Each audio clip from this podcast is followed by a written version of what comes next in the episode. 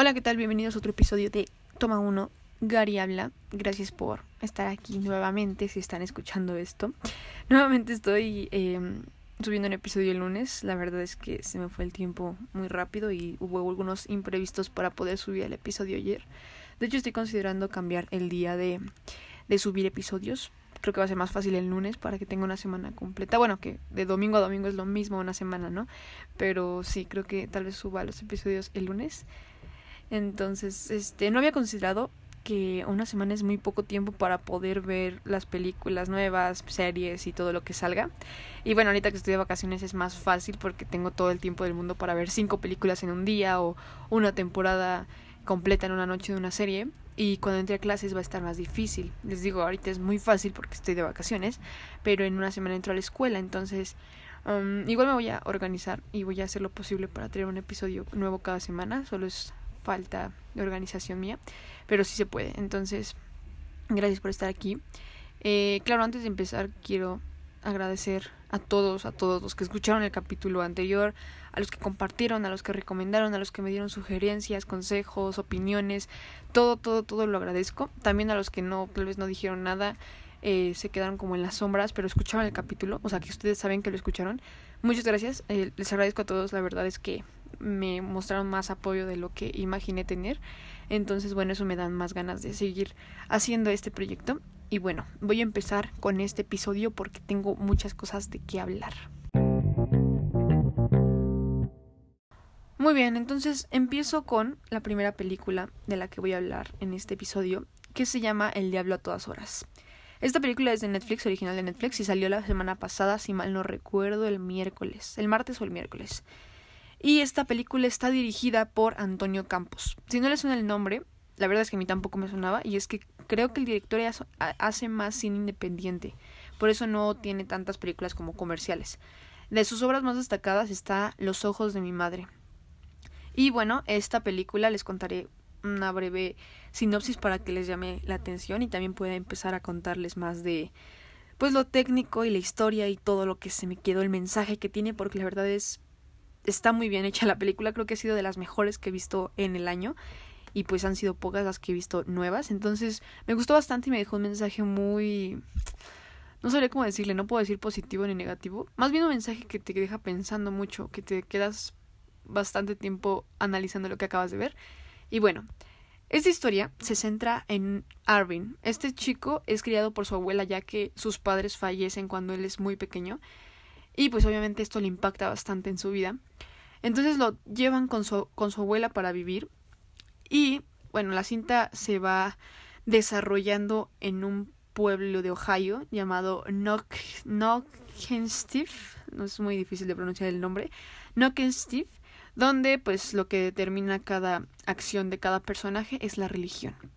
Y Arvin aquí se va a enfrentar a un predicador nuevo que va a llegar al pueblo y va a atormentar su vida. En sí la historia creo que no se centra solo en él, creo que hay muchos personajes más y todo está muy revuelto, pero pues en sí él es el, el principal. Esta película como elenco tiene un elenco muy, muy, muy, muy bueno. Creo que me voló la cabeza ver todo el elenco. Tiene muchísimos actores y muchísimas actrices muy conocidos, pero a mí, o sea, todas las actuaciones me encantaron, todos hicieron muy bien su trabajo interpretando a cada papel pero las actuaciones que yo destacaría más, que me gustaron más, que me pegaron más, fueron la de Tom Holland, eh, que hace de Arvin, Robert Pattinson, que hace del predicador, y Bill Skarsgård, también tiene un apellido muy difícil, que hace del padre de Arvin, o sea, de Tom Holland. Y estos tres me gustaron muchísimo, muchísimo, muchísimo. Sus actuaciones fueron muy buenas. A mí me encantan los tres como actores. Bueno, este Bill Skarsgård nada más lo he visto en It. Y me parece que en otra película, pero no recuerdo el nombre. Pero bueno, él es el payaso de It para sus, sus trabajos más destacados de ahorita. Es el payaso. Y aquí hizo un papel muy bueno. Mm, lo que me gustó de esta película es que casi todos los personajes podrían tomarse como villanos y a la vez como pues personas normales. Es que realmente no hay villanos ni héroes en esta película porque pues si ves la película de mejor, o sea, de una manera más analítica te das cuenta que pues todos hacen cosas buenas, tanto buenas como malas, o sea, Pero bueno, ahorita me meto en, las, en los personajes, lo que yo quería decir era las actuaciones. Y es que a mí Robert Pattinson me gusta muchísimo. Creo que muchos lo han juzgado mal por sus papeles en películas como Harry Potter, como Crepúsculo. Pero a mí me parece un muy buen actor y creo que ahorita está llamando mucho, muchísimo más la atención. Ahorita se está dando un nombre ya bien como alguien importante. Digo, en este año nada más sacó esta película y también Tenet, que me parece que salió la semana pasada y en el siguiente episodio, en otros más adelante, hablaré de esta película, que también tiene muy buenas críticas. Y adelante, más adelante tiene su proyecto de Batman, entonces de verdad se está haciendo de un nombre muy importante Robert Pattinson y creo que simplemente el año pasado sacó la película del Faro, que no le dio un Oscar, no le dio ningún premio importante, pero se merecía a todos porque fue una actuación muy buena.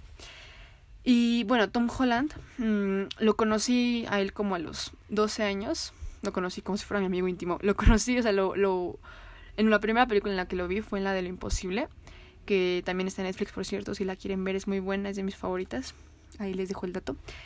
Eh, y sale de 12 años y también creo que su primer papel en pantalla grande. Entonces, como su primer papel y para la corta edad que tenía, también hizo un trabajo increíble. Y bueno, se conoce ahora también por El Hombre Araña. Pero siento yo que esta película fue un antes, o sea, marca un antes y un después en toda su carrera porque no lo vemos actuar como siempre lo hemos visto. Yo al menos a Tom Holland lo veo siempre como el actor que hace de chico bueno, de chico amable, de chico lindo, el que todas las niñas quieren estar con él porque es muy, muy, un niño muy lindo. Y en esta película no, en esta película es totalmente diferente. No digo que sea mal, un personaje malo, pero bueno, tienen que ver la película si, si son fans de Tom Holland o si les gusta el trabajo de Tom Holland. Van a entender a qué, a qué me refiero. Creo que en esta película de verdad cambia totalmente la perspectiva que, que, tenía de él. No digo que sea mal actor, solamente digo que siento que le daban el mismo papel siempre de persona buena, de chico bueno. Y aquí no. Aquí sí es bueno, pero a la vez también vemos ese, ese grado de maldad que puede tener. Y bueno, tiene otros, tiene otros actores y actrices que son muy buenos, pero estas fueron las actuaciones que más me marcaron. Y ahora quiero ir con la historia, que en la historia todo el mensaje tiene, tuvo un efecto muy grande en mí. Entonces les quiero contar más o menos de qué trata esta película. Como les decía en la sinopsis, la película se centra en el pueblo de Knockenstif. Y algo que me impactó bastante, antes de ver la película me puse a ver un video de datos curiosos para que me llamara más la atención. Y algo que me impactó mucho, que sí, que sí me dejó como un poquito en shock, fue que la película está basada en un pueblo real. O sea, no se sabe si las historias son reales, no se sabe si los personajes también.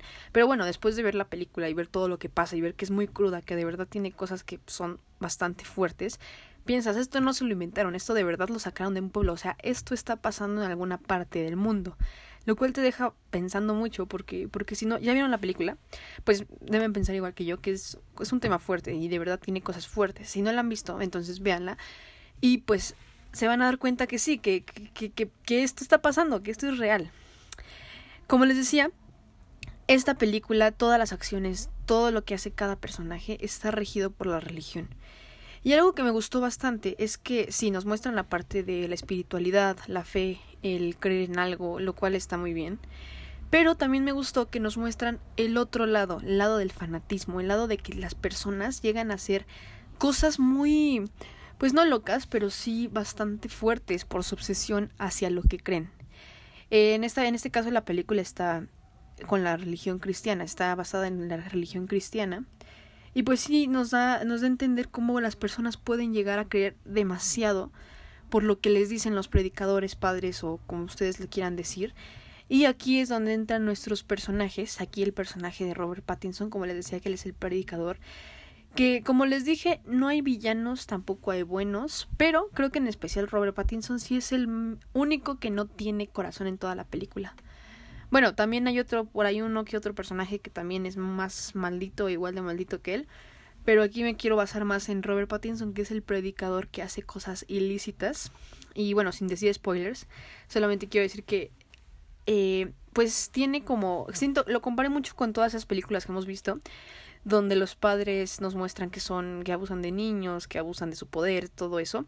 Pero aquí, pues la única diferencia es que creo que nos muestran mucho de qué manera él engaña a las personas con esto de la religión, como les decía, del fanatismo. Y algo que vi en muchos videos de reseñas, y es que siempre que termino de ver una película me, me quedo viendo videos, dos o tres videos para ver qué otras personas opinen de lo que acabo de ver. Y en esta muchos se quejaban de que la película va muy revuelta, de que la película no tiene una secuencia, de que la película no tiene en sí una historia como central. Y sí, la verdad es que la película va así, te van contando la historia de un personaje primero, luego te cuentan de otro, luego te cuentan de otro, luego terminan la primera, terminan la segunda, y así se van toda la película. En sí no tiene como toda una historia bien hecha seguida. Pero creo que al final entiendes por qué, y a mí este elemento me gustó bastante, al final entiendes porque ves que todas las historias coinciden en una sola. Coinciden eh, en, me refiero a que todas conectan. Conectan, pero no como siempre hemos visto que un acontecimiento hace que todas lo unan, sino que todas las acciones que van haciendo los personajes, todo lo que van haciendo, trae una consecuencia. Y a mí este, este elemento me encanta en las películas, este efecto dominó, este efecto mariposa, el karma, como lo quieran ver, porque te vas dando cuenta que todo tiene un porqué. Y aquí lo ves más como, como la película en sí es religiosa, o sea, como la película en sí te habla de la religión. Te das cuenta que todo es como un, como un efecto divino, como algún castigo divino de que todo lo que haga cada personaje va a tener una consecuencia. Y sí, como todos son muy creyentes, van haciendo cosas malas que ellos piensan. Lo peor es que ellos piensan que está bien porque en alguna parte lo dice un personaje, dice como Dios me mandó a hacer esto, esto es por voluntad de Dios, que, que hace algo muy malo, algo pésimo, y piensa que está bien porque Dios lo mandó a hacerlo, y a la mera hora se da cuenta que su castigo es otro totalmente porque se da cuenta que es malo. Entonces vamos viendo cómo cada personaje va haciendo algo malo, algo, algo, pues simplemente es una acción, y eso trae una reacción. Aquí lo que me gustó y se los decía al principio es que los personajes muestran esa maldad que pueden traer. Y me dio mucha risa porque el personaje principal, Tom Holland, creo que es el que quiere justicia. Creo que es el único personaje que en sí no cree. Que por todas sus experiencias con su familia se ha dado cuenta que no le gusta creer, no le gusta rezar, no, no nada de la religión le interesa. Pero a la larga se va dando cuenta que sí, que, que, que pues está haciendo cosas malas. Pero creo que lo que el espectador tiene que analizar o que tiene que ver es que en sí no está haciendo cosas malas. En algún punto yo lo veía, veía todo lo, todo, lo que estaba atravesando Holland y me di cuenta, no, o sea, me puse a pensar que no sabía si él tenía mucha suerte porque todo lo que hacía de verdad se podía justificar, no como lo típico de, ah, sí, maté a esta persona porque me caía mal, no, no, no, todo lo que hacía lo podía justificar y no sabe si tiene muy buena suerte o, o pues de verdad es mala persona, porque eh, no quiero darles de verdad spoilers, pero pues hace cosas malas que dices, no se sabe si lo tiene en su sangre o, tiene suerte el, chavo porque está haciendo cosas bien que aparentan ser malas, porque en sí él es como un vengador justo, como aquí se mete su personaje del hombre araña y es como un vengador que está haciendo cosas para como terminar con otras cosas malas, no sé cómo explicarlo, tendrían que verla, pero, pero sí, entonces nos muestran como la parte mala de cada persona. Y, y aquí es cosa del espectador que cada quien piense quién es bueno, quién es malo. Y creo que es más como un ejercicio moral.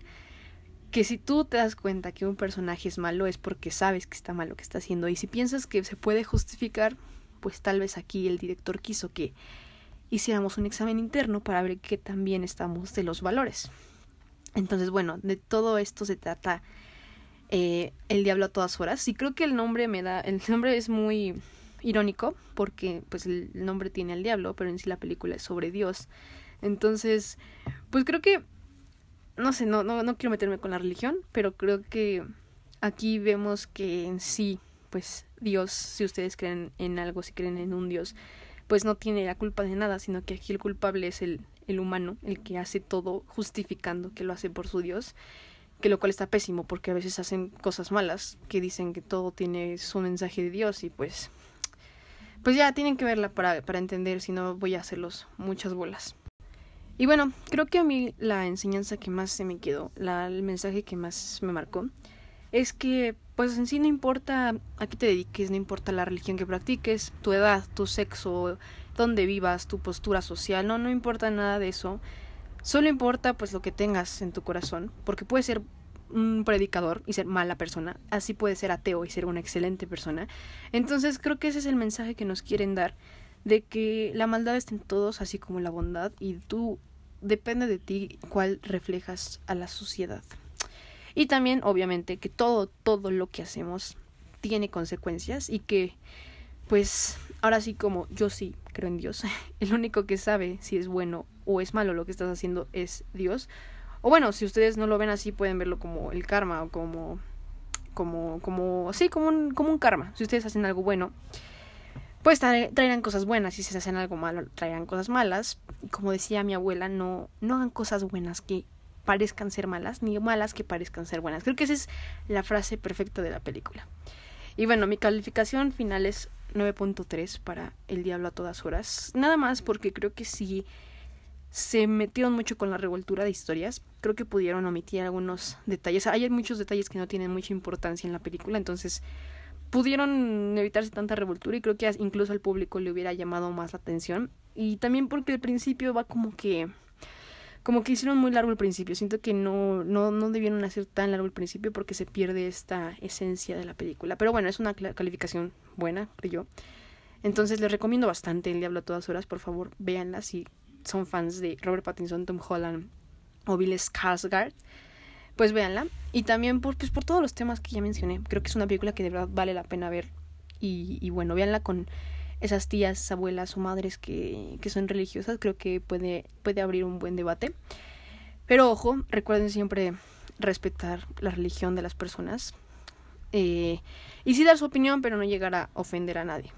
Ese, ese es mi mensaje final para el diablo a todas horas.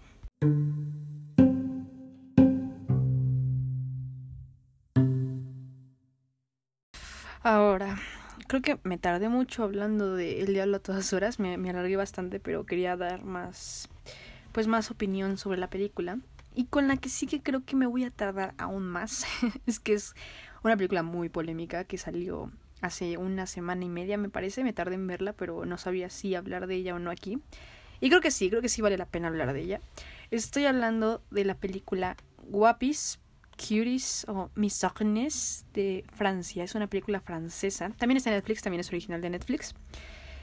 Y esta es la ópera prima, la primera película, el debut de una directora francesa, pues que es básicamente nueva.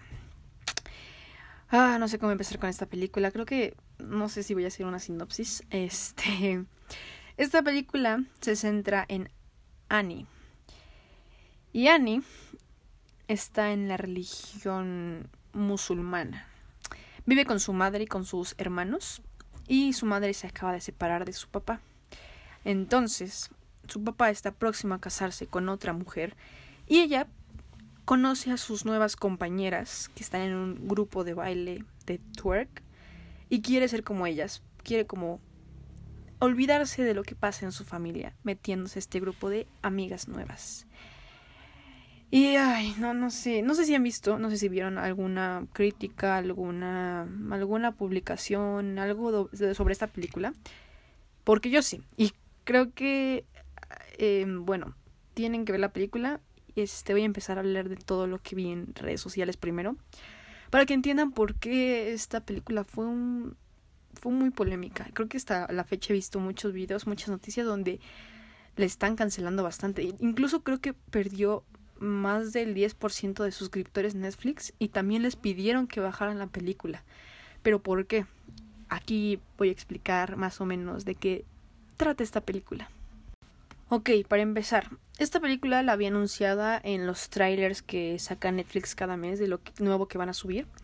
Y pues la vi como cualquier otra película y pues al principio no me llamó la atención porque parecía una película normal, una película común y corriente de niñas que bailan y, y pues no era algo que me llamó la atención a mí, la verdad. Luego en Facebook empecé a ver publicaciones de amigas mías donde publicaban el póster y algunas...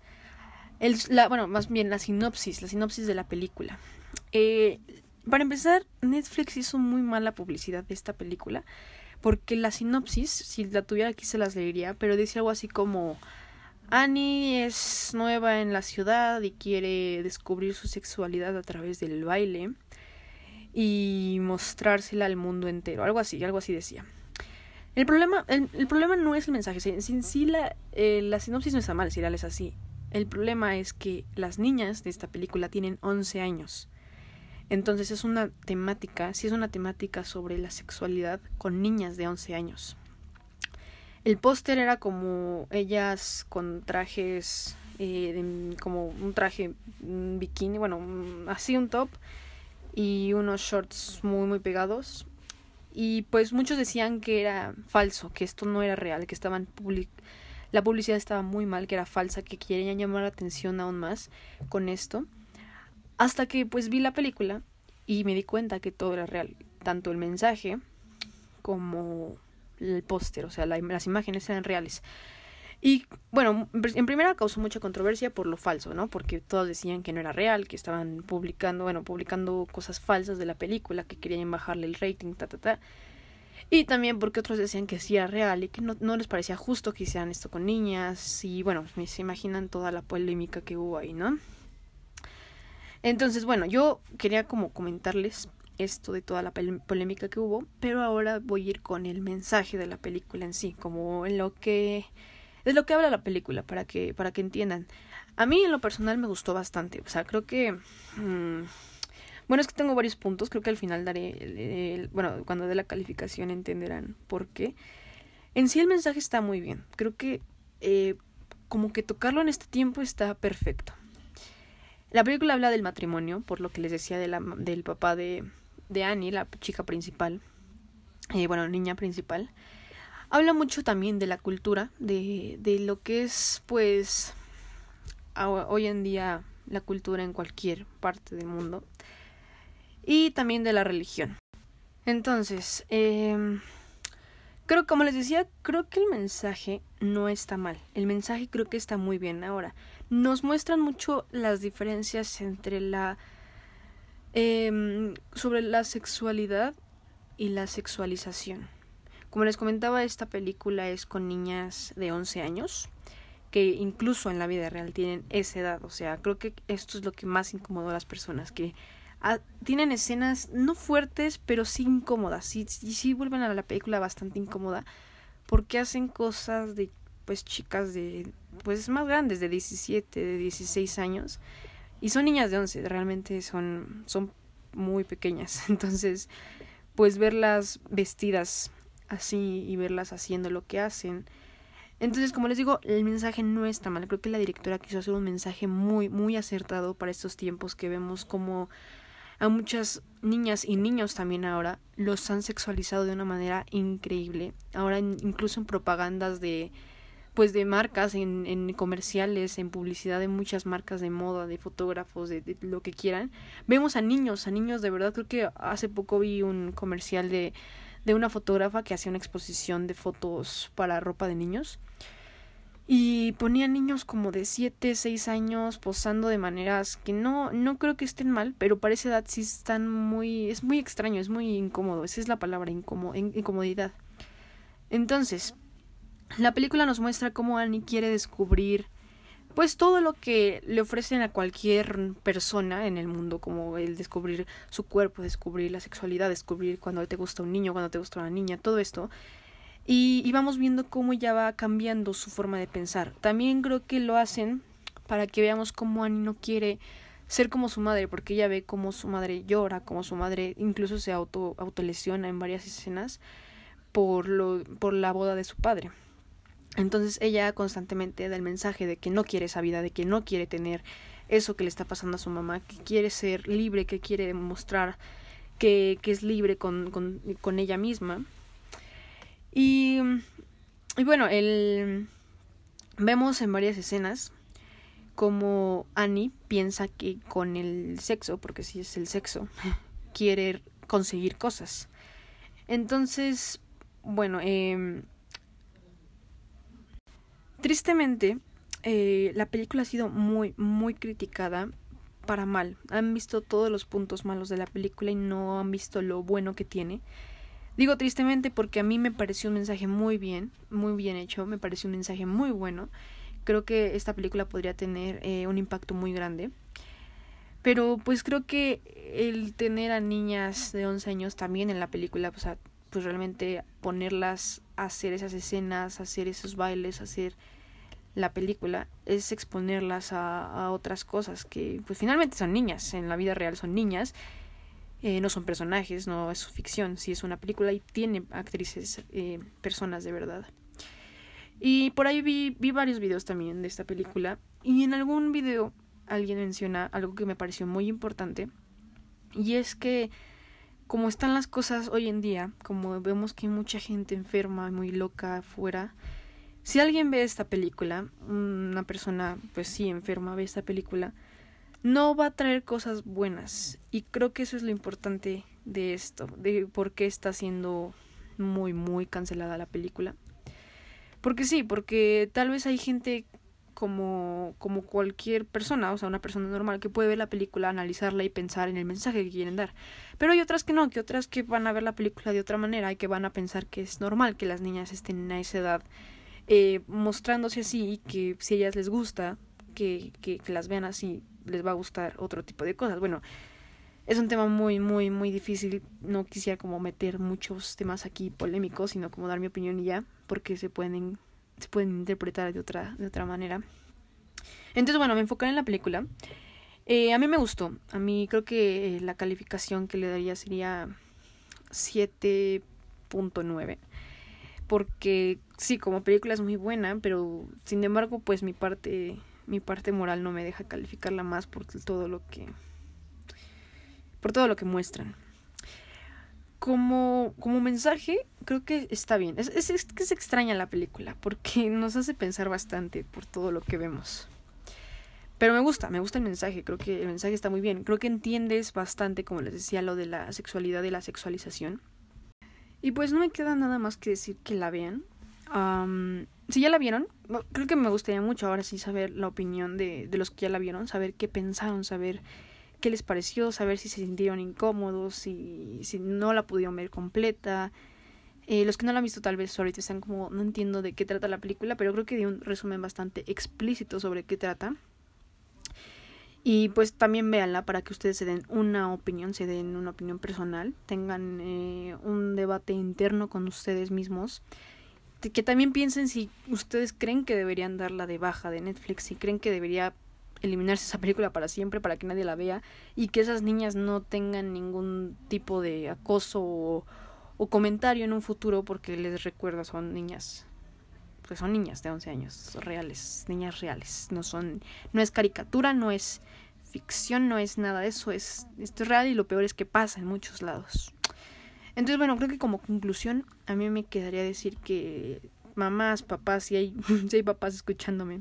Bueno, incluso creo que ustedes si son tíos, si son tíos de algún niño, de alguna niña pequeña, pueden ser la diferencia en sus vidas y mostrarles cómo yo creo que siempre, yo, yo tengo el pensar de que siempre está bien enseñarle a los niños todo esto de la sexualidad, pero mm, hay hay pasos, no ir como con todo de así de de madrazo así mostrarles todo el mundo a los niños, sino como ir poco a poco, paso por paso, a una edad que veas que es o sea, que está bien, que crees que ya está permitido como hablar de eso.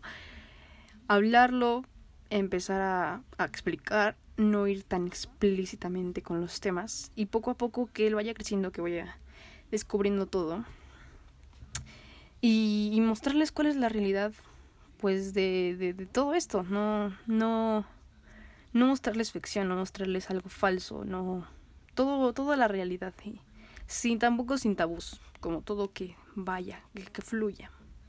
Bueno, al menos yo con mi, con mi hermana he intentado mostrarle como desde que es pequeña, eh, paso por paso todo esto. Y creo que ha salido bien. Entonces, ustedes igual eh, vean esta película, como les digo que estamos hablando de las películas también intenté verla con algún adulto que también les dé su opinión de qué piensan. Y, y bueno, esta es mi opinión eh, sobre Guapis. No tengo nada, nada más que decir, más que es la película más rara que he visto este año. Y ahora como noticias más felices, como, como cosas más tranquilas, relajadas y, tanta, y tanto mensajes y tantas cosas que analizar, les traigo una recomendación de una serie que salió en Netflix, una, un documental, una serie documental, eso es más bien el, el, nombre, serie documental, que se llama Las Crónicas del Taco. Si ya vieron la primera temporada, bueno, la segunda temporada les va a gustar aún más, porque trae todos los tipos de taco que nos faltaron de la primera temporada, y creo que aún faltan más, seguramente habrá una tercera temporada. Si no han visto ninguna temporada, pues corran a verla, porque de verdad está muy bien. Lo que me gusta de esta miniserie, serie documental, es que te explican como más filosóficamente y también te muestran la historia de cada taco, de cómo se hizo cada taco. Y sobre todo vean el primer capítulo. Eh, no es porque mi amigo salga, no es porque el puesto de mi amigo salga. Eh, para nada, en el capítulo 1 suadero, eh, los tacos Rubens. Se los recomiendo mucho. También les recomiendo que vayan a este lugar a comer. A, a todos los lugares que te muestran aquí, todos se ven muy ricos. Y bueno, esta es recomendación para que conozcan otras cosas eh, de Netflix que nos proporciona. Y bueno, ya para terminar este episodio, bueno, ya casi terminarlo, no sé si recuerdan que en el episodio pasado comenté que iba a hablar de alguna película vieja, alguna película que ya había salido y dar datos curiosos, dar mi opinión, básicamente lo que hago con todas las películas, pero con una película que ya había salido hace mucho tiempo. Y esta vez elegí una película mexicana para conmemorar pues el día de la independencia, el 15 que pasó, y el 16. Y elegí esta película porque es una película que marcó el cine mexicano cuando salió y la sigue marcando todavía. Eh, no sé si ya tienen una idea, les dejaré un poquito de tiempo para que adivinen cuál es. Salió hace 20 años de un director que ya ganó un Oscar. Eh, ¿No? Ok. La película de la cual voy a hablar es Amores Perros, del director Alejandro González Iñárritu. De hecho, esta película es su primer largometraje, lo cual es más importante para él y para México, que fue el primer trabajo que vimos grande de este señor, de este buen señor que ha hecho mucho, mucho, mucho, muchos buenos trabajos. Y bueno, para los que no han visto esta película, les daré una breve sinopsis para que sepan más o menos de qué va. Esta historia se centra en tres historias de tres personas diferentes, que en un punto de la película los tres conectan debido a que están en el mismo accidente automovilístico. Conforme va pasando la película vamos entendiendo por qué llegaron todos en ese, a ese punto, por qué llegaron todos al choque y cómo fue que llegaron a ese choque, qué fue lo que tuvieron que pasar para llegar a ese, a ese choque. Y también vemos qué pasa después del choque, qué va a pasar con sus vidas después de esto. Esta película básicamente nos da como mensaje de hasta dónde puede llegar el ser humano a ser malo. Los comparan constantemente, bueno, a los personajes los comparan constantemente con perros, perros salvajes, más, más para ser más exacta, con perros de pelea. Y pues nos muestra qué tan mal pedo, para así decirlo, mala leche, mal, mala onda puede ser un ser humano para lograr y conseguir lo que quiere. La verdad es que esta película es muy, muy cruda. Eh, tiene escenas muy fuertes, más que nada por los, los animales que aparecen en esta película, los perros.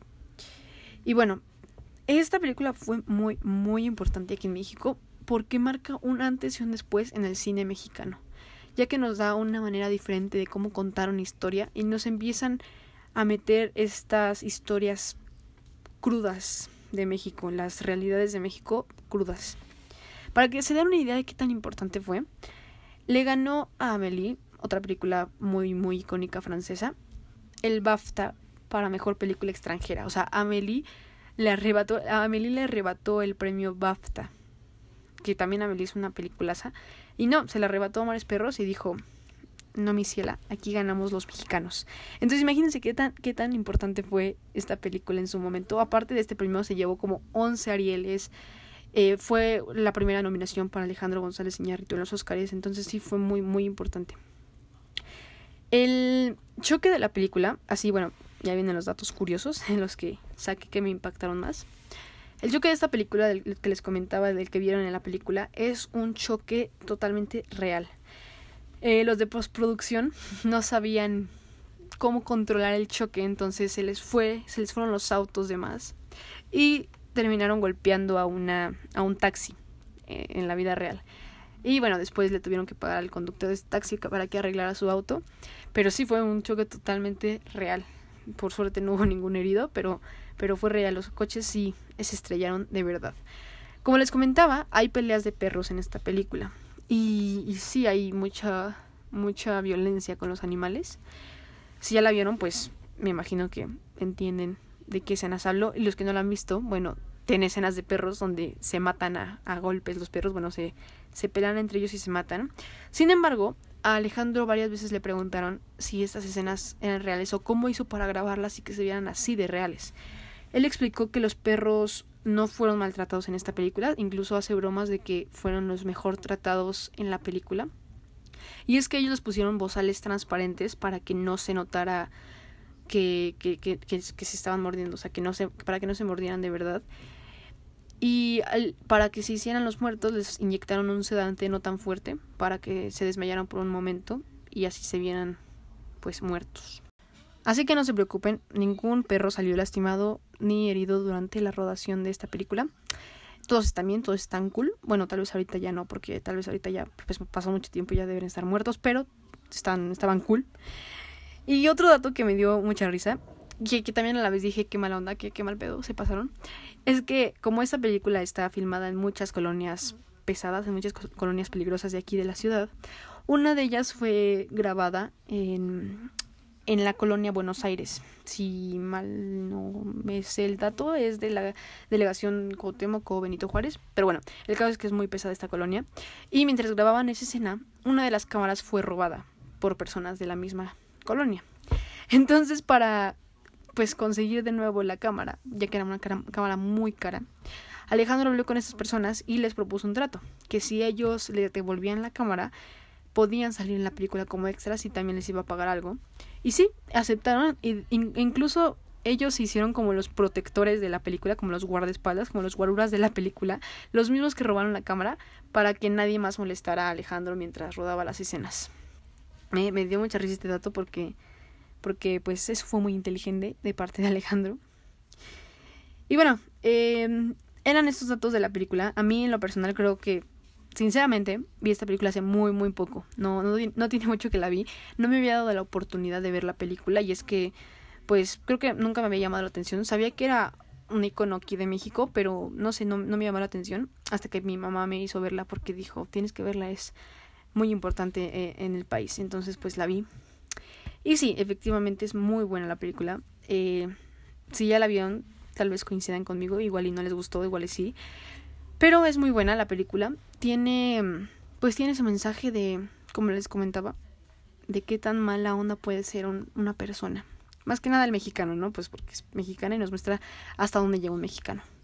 Entonces esta, este fue el, el primer, la primera película que es mencionada aquí, vieja. Es la película, esta película es del 2000. Entonces ya, ya, ya, tiene bastante tiempo. Y de hecho, les comentaba que sigue marcando al país porque hace unos meses eh, por su pues veintigesiavo aniversario la nombraron como una de las películas de las mejores películas de aquí de México eh, y le dieron un premio por ser un icono aquí en México. Entonces sigue marcando la película y ya entró a la lista de las mejores películas de todo el mundo. Entonces merece un aplauso esta película. Y bueno, si no la han visto, se las recomiendo totalmente. Y si ya la vieron, pues díganme a ustedes qué les parece esta película, si les gusta o no les gusta. Y bueno, ya por último, ya que mencioné a la película de Amores Perros, quería decirles como última cosa, así como una opinión mía, que no olviden, y por favor háganlo mucho, darle difusión a las películas que de verdad valen la pena mexicanas. El cine mexicano es muy bueno y es muy rico, es uno de los mejores cines en el mundo. Es de mis favoritos. Eh, creo que tenemos muchas, muchas cosas buenas. Nuestras historias son reales. Nuestras historias eh, vienen con muchos, muchos sentimientos, así como somos nosotros los mexicanos. Entonces, por favor, denle difusión a las películas que de verdad valen la pena y dejen de decir que el cine mexicano es malo, porque no es malo. Todo depende de cómo, de dónde y cómo busquemos películas mexicanas, ¿no? Entonces, bueno, este, esto fue lo último que quería decir y gracias por llegar hasta aquí. Ya para despedirme, la siguiente semana, el siguiente episodio, quiero hablar sobre algunas series que van a salir en Netflix que, que, que se ve que van a estar interesantes. Tengo que apurarme a verlas para poder hablar de ellas. De las que van a salir en Netflix también me recomendaron que viera una en Amazon, la cual tengo que ver porque me, por lo que me contaron está muy buena y sí quiero mencionar algunas cosas de ella. Bueno, cuando la vea obviamente. Y ya creo que también quiero hablar de otras películas que han salido, que van a salir. Y listo. Em, ah, como dato, eh, apenas ayer eh, fueron los Emmys y Zendaya, la actriz principal de Euphoria, ganó el premio a mejor actriz en una serie dramática. Es la actriz más joven en recibir este premio. Eh, incluso le quitó ese récord a Viola Davis, que ya había ganado ese premio, pero ella con 24 años se lo llevó. Zendaya es la nueva, la nueva ganadora de este premio. Entonces, bueno, a los que les gusta Euforia, espero esta, esta noticia les alegre. Y ya, eh, bueno, una última cosa. Los que, bueno, hubo una persona que me mencionó en el episodio pasado que intentar hablar más de cosas que no estuvieran en Netflix o en, o en plataformas así, o sea, que se pudieran ver fácil. Y bueno, a los que, ajá, creo que sí lo, lo pensé bien. Y sí, muchas personas no tienen pues Netflix, muchas personas no tienen Amazon y otras otros eh, plataformas de stream. Pero por eso siempre intento cuando es una serie o es una película, intento decir que voy a intentar decir eh, dónde pueden verlas. Incluso si me tienen agregada en alguna red social y quieren algún link o algo para ver alguna serie, alguna película, mm, mándenme mensaje y se las voy a enviar. Sí, sé que hay muchas personas que no tienen estos, estas plataformas y, y, pues lo entiendo. Sé que no va a ser fácil que puedan ver cosas, pero por eso existe eh, la piratería aquí en México. Entonces, si, si les llama la atención algo que quieran ver de lo que hablo, díganme y yo les doy links o les, les grabo incluso si quieren la serie o la película para que puedan verla, porque pues sí, hay muchas cosas buenas que ver. Entonces, pues no, no, no puedo dejar de hablar de cosas de películas y series que están saliendo en Netflix, en Amazon, porque finalmente ahorita es lo que está pegando más, ahorita es lo que está explotando más, están explotando más porque los cines siguen, muchos siguen cerrados, muchos no están estrenando ahí películas. También voy a hablar de películas que salen en el cine, por ejemplo, la vez pasada hablé de la película de Mulan, también la siguiente semana hablaré de la película de Tenet, que creo que está en el cine, esa no realmente no he investigado si está en el cine o no, pero también voy a hablar de esas películas o de series que salen en que creo que las series son más, más que nada ahorita por sitios de stream. Entonces, bueno, lo único que quería, quería decirles era eso, que si quieren ver algo, me digan a mí. Yo siempre intento buscar otras maneras de ver, porque incluso yo a veces no puedo ver series que están en otras plataformas que yo no tengo. Entonces, bueno, eso era lo último. Y ya, eh, esto es todo por el podcast de hoy. Gracias por escucharlo. Si lo escucharon todo, creo que esta vez sí hablé de más porque me inspiré bastante hablando de las películas del principio. Gracias por escucharlo, gracias por, por, por, escuchar ese segundo capítulo, si bien en el primero también. Y bueno, eh, sigan recomendándolo si ya conocen a alguien que le guste, si hay alguien que le pueda llamar la atención, sigan escuchándolo. Síganme mandando sugerencias o alguna cosa de la que quieran que hable, que quieran que vea y hable alguna película, alguna serie, lo que sea y pues la seguiré mencionando, diré mi opinión aquí. También se aceptan sugerencias, consejos, lo que ustedes quieran. Gracias a todos. Yo yo soy Amar Gary para los amigos. Y bueno, hasta el siguiente episodio. Adiós.